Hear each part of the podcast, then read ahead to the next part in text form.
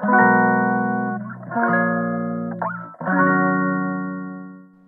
くだけで文字単価アップジャパソンです。この配信では1日10分間程度であなたの文字単価アップにつながる情報を配信しております。今日はジャパクエ answer 2です。ジャパソンクエスチョンズ。ウェブライターに関連する問題を出題しております。で、その2問目の回答回となります。まず2問目の問題から読み上げます。 PREP 法の R お寿司編でした。で、次の、今から言うのが問題文です。次の P 結論 R 理由の文章について、R が微妙な理由を答えなさい。まず P からです。P、寿司は私の最も好きな食べ物です。R、理由。その理由は寿司が日本の美食の伝統を体現しており、シンプルながらも奥深い味わいが堪能できるからです。です。で、この R、今言った理由が、微妙な理由を答えなさいが問題でした。で、これかなり奥深いんですが、ざっくり解説すると、まず結論を要素分解しましょうです。結論を要素分解する。あれ、えっと、結論から言うとややこしいんですけど、理由が微妙な理由を結論から言うと、まず、寿司でなきゃいけない理由ではないから、寿司以外にも当てはまってしまう理由だから、っていうのと、私の要素が含まれていないからの二つです。寿司ならではの理由ではないが1。で、2が私の要素が含まれてないです。で、それも踏まえて、まずコメントに触れていきます。ハムカツさん。ハムカツさんのはあれですね。あ、先読み上げますね。R は寿司に対する概要で本人の思考には触れていないです。だから R として微妙だと思います。そうですね。半分正解です。私がさっき言った、私のの要素がないって言った部分に触れて、について言及したのが、ハムカツさんの回答ですね。本人の思考に触れていない。半分正解です。ありがとうございます。で、えつこさん。自分はお寿司が好きだと言ってるが、お寿司そのものに関する理由がなく、日本の食文化としての寿司を説明しているだけになっている。そうですね。その通りです。で、まあ、半分正解ですかね。多分、えつこさんとハムカツさんのを足したら、8割正解になる。足しても100%正解にならないかな。そんなイメージです。で、えつこさんが触れているのは、寿司は寿司ならではの理由じゃないからっていう部分に該当するかと思います。で、修正案はちょっと後でくれますね。デビルイヤーさん、初コメントですね。ありがとうございます。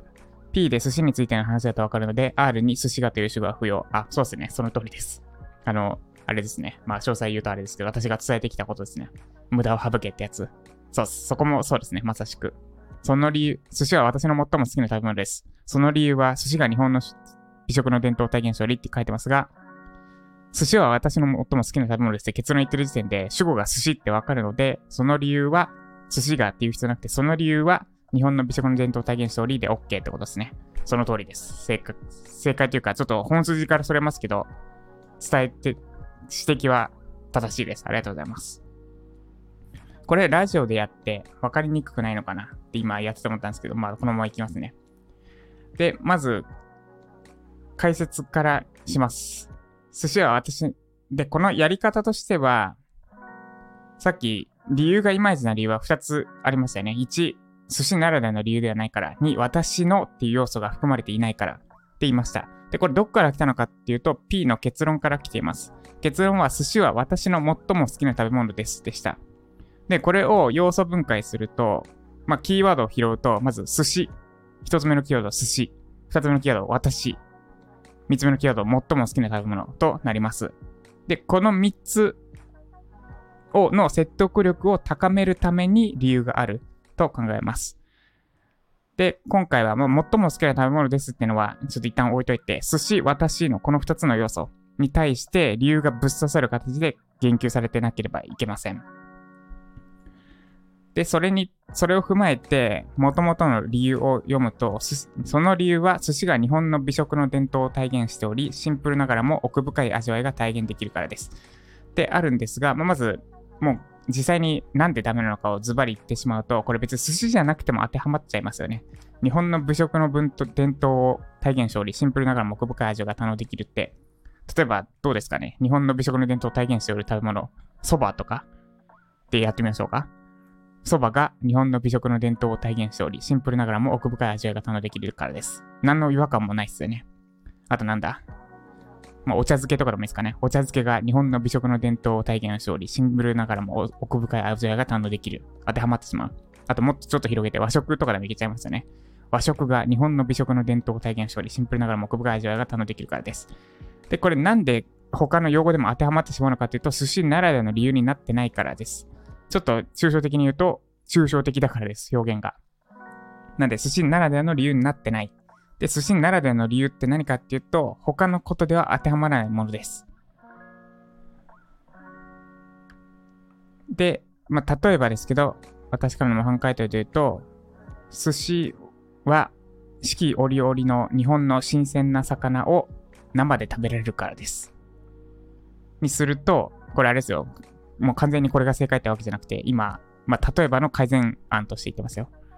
寿司は日本の四季折々の魚を、四季折々の旬の魚を生で食べられるからです。ってすると、その寿司がって部分なかったとしても、寿司、あ、寿司だって思いつきますよね。四季折々の旬の魚を生で食べられる。まあ、刺身もあるか。刺身もあっちゃいますけど、でもさっきの理由よりかはぐんと狭まったはず。あ、寿司か刺身かなって狭まったはずです。っていうふうに、寿司ならではの理由である必要が、な、寿司ならではの理由だと、より説得力が増しますっていうのが1個目の改善案。で、もう一つが私の要素です。なぜ私が寿司を好きなのかです。で、この辺も深く解説すると沼にはまっていくんですけど、これは私ならでは要素があると、最も好きな食べ、私の最も好きな食べ物ですって部分の強調が強まります。ちょっとさ、さっきの寿司は、について寿司ならではの理由っていうのは一旦置いといて、まあ置いとかなくてもいいんですが、一旦置いといて、寿司はちょっと改善案として一個また別のいい理由の例をお伝えします。寿司は私の最も好きな食べ物です。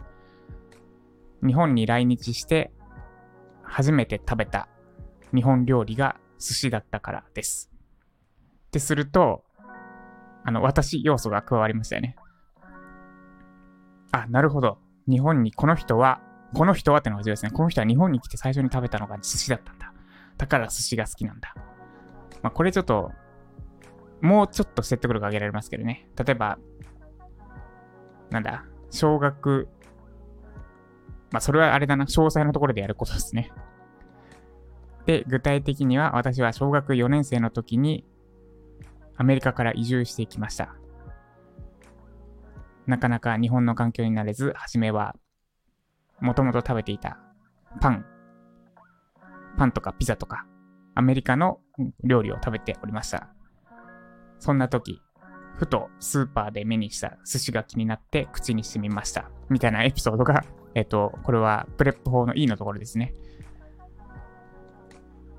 E のところに入ってくると理由がさらに強まって、で、理由が強まると結論も強まる。これちょっと今回のテーマからちょっと深深みにはまりすぎてるんで元に戻すんですが、なんで今言った2つの要素です。なぜ寿司が寿司なのか、そして私はなぜ寿司が好きなのか、この寿司と私の2つのキーワードを拾えてるのがいい理由となります。で、寿司は私の最も好きな食べ物です。に対する理由は、これ正解なくて、その、今言った要素を満たしてる。要は、寿司ならではの理由であること、そして私の要素が含まれている。この二つは満たしていれば、説得力の強い理由になっていると言えます。で、その、この二つを満たしてない理由もダメではない。ダメではないんですが、説得力がいまいち低い理由になっているかもしれませんってことで、ぜひ2つチェックしてみてください。で、再現性高いやり方としては、まず結論を要素分解するです。要素分解するというのはキーワードを拾うことです。さっきの例で、寿司は私の最も好きな食べ物で言うと、キーワードは3つでした。寿司、私、最も好きな食べ物です。で、そのキーワードに対してそれぞれ刺さる形で全部に触れる。できるだけ全部に触れる形で理由を考えるです。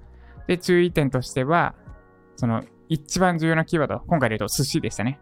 寿司にドンズバの理由となっているかどうかです。これは何でも一緒。私はバナナが好きです。なぜならフルーツだから、フルーツが好きだからですって。論理的には合ってるんですけど、説得力としては低いです。あ、じゃあフルーツなら何でも好きなのでってなってしまう。そうじゃなくて、私はバナナが好きなんですって伝えたのであれば、バナナならではの理由を伝えなきゃいけないです。だから、そのならでは、それだからこそ言える理由を書きましょう。です。で、えっ、ー、と、悦子さんのやつに触れると、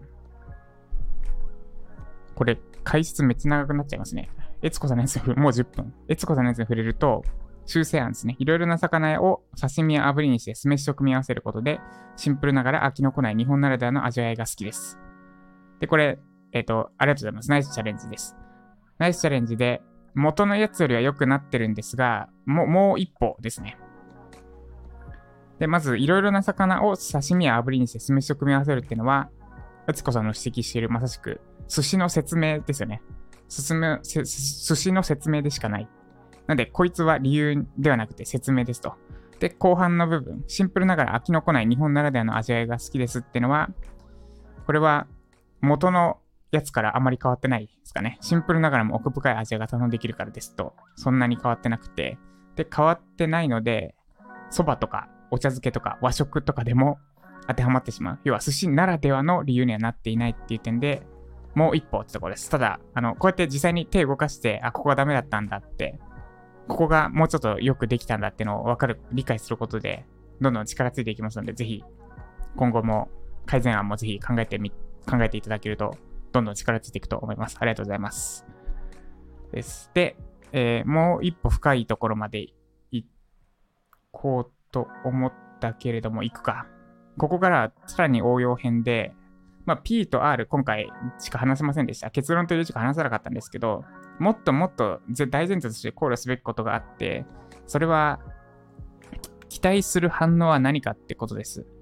要はこれ結論、寿司は私の最も好きな食べ物です。なんですけど、これを伝えることで、相手にどんな反応を、相手からどんな反応を得たいのかが一番重要になります。で、これによって理由もどんな理由を書くべきかも変わってくる。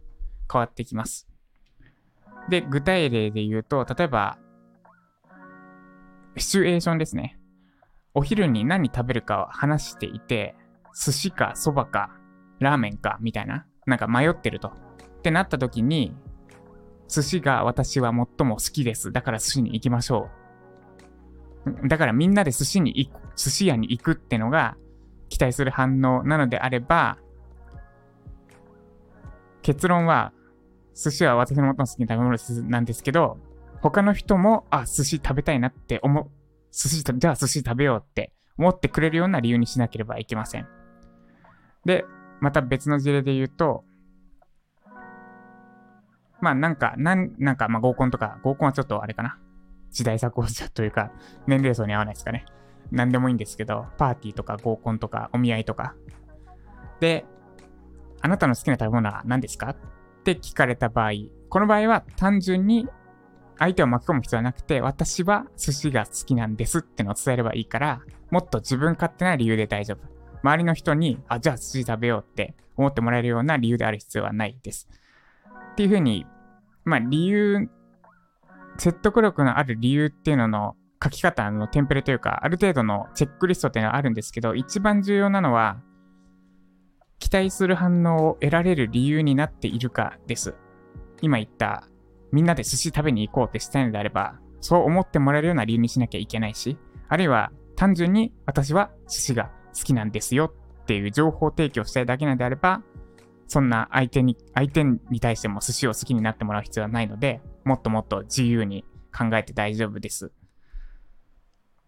ので、期待する反応が主軸となるってことをプラスアルファで抑えるといい PREP 法が書けるはずです。ということで今日のアンサーは以上でした。 PREP 法の R お寿司回答編でした。この配信が参考になった方は、いいねお願いします。まだフォローしていただいてない方は、スタイフのアプリにそうしてフォローしてみてください。2日に1回、今、アンス回答回でしたけど、2日に1回出題をしております。コメント欄に回答いただくことで、そのコメントも触れつつ解説をしていきます。で、今回の回答についても何か感想や気づいたこと、理解したことがあれば、ぜひアウトプットの練習がてらコメント欄に記述ください。とにかく書くことでしかライティングは上達しません。もちろんインプットも大事なんですが、それ以上に大事なのはアウトプットです。自転車で言うと、自転車の乗り方について散々テキスト見るだけで乗れるようになるかというと、絶対に乗れるようにはならなくて、乗れるようになるためには自転車に乗ることです。だから書けるようになるために記事をあ書けるようになるために書きましょう。その練習としてコメント欄にコメントを書きましょう。です。ということで、今日も頑張っていきましょう。以上、ザップソンでした。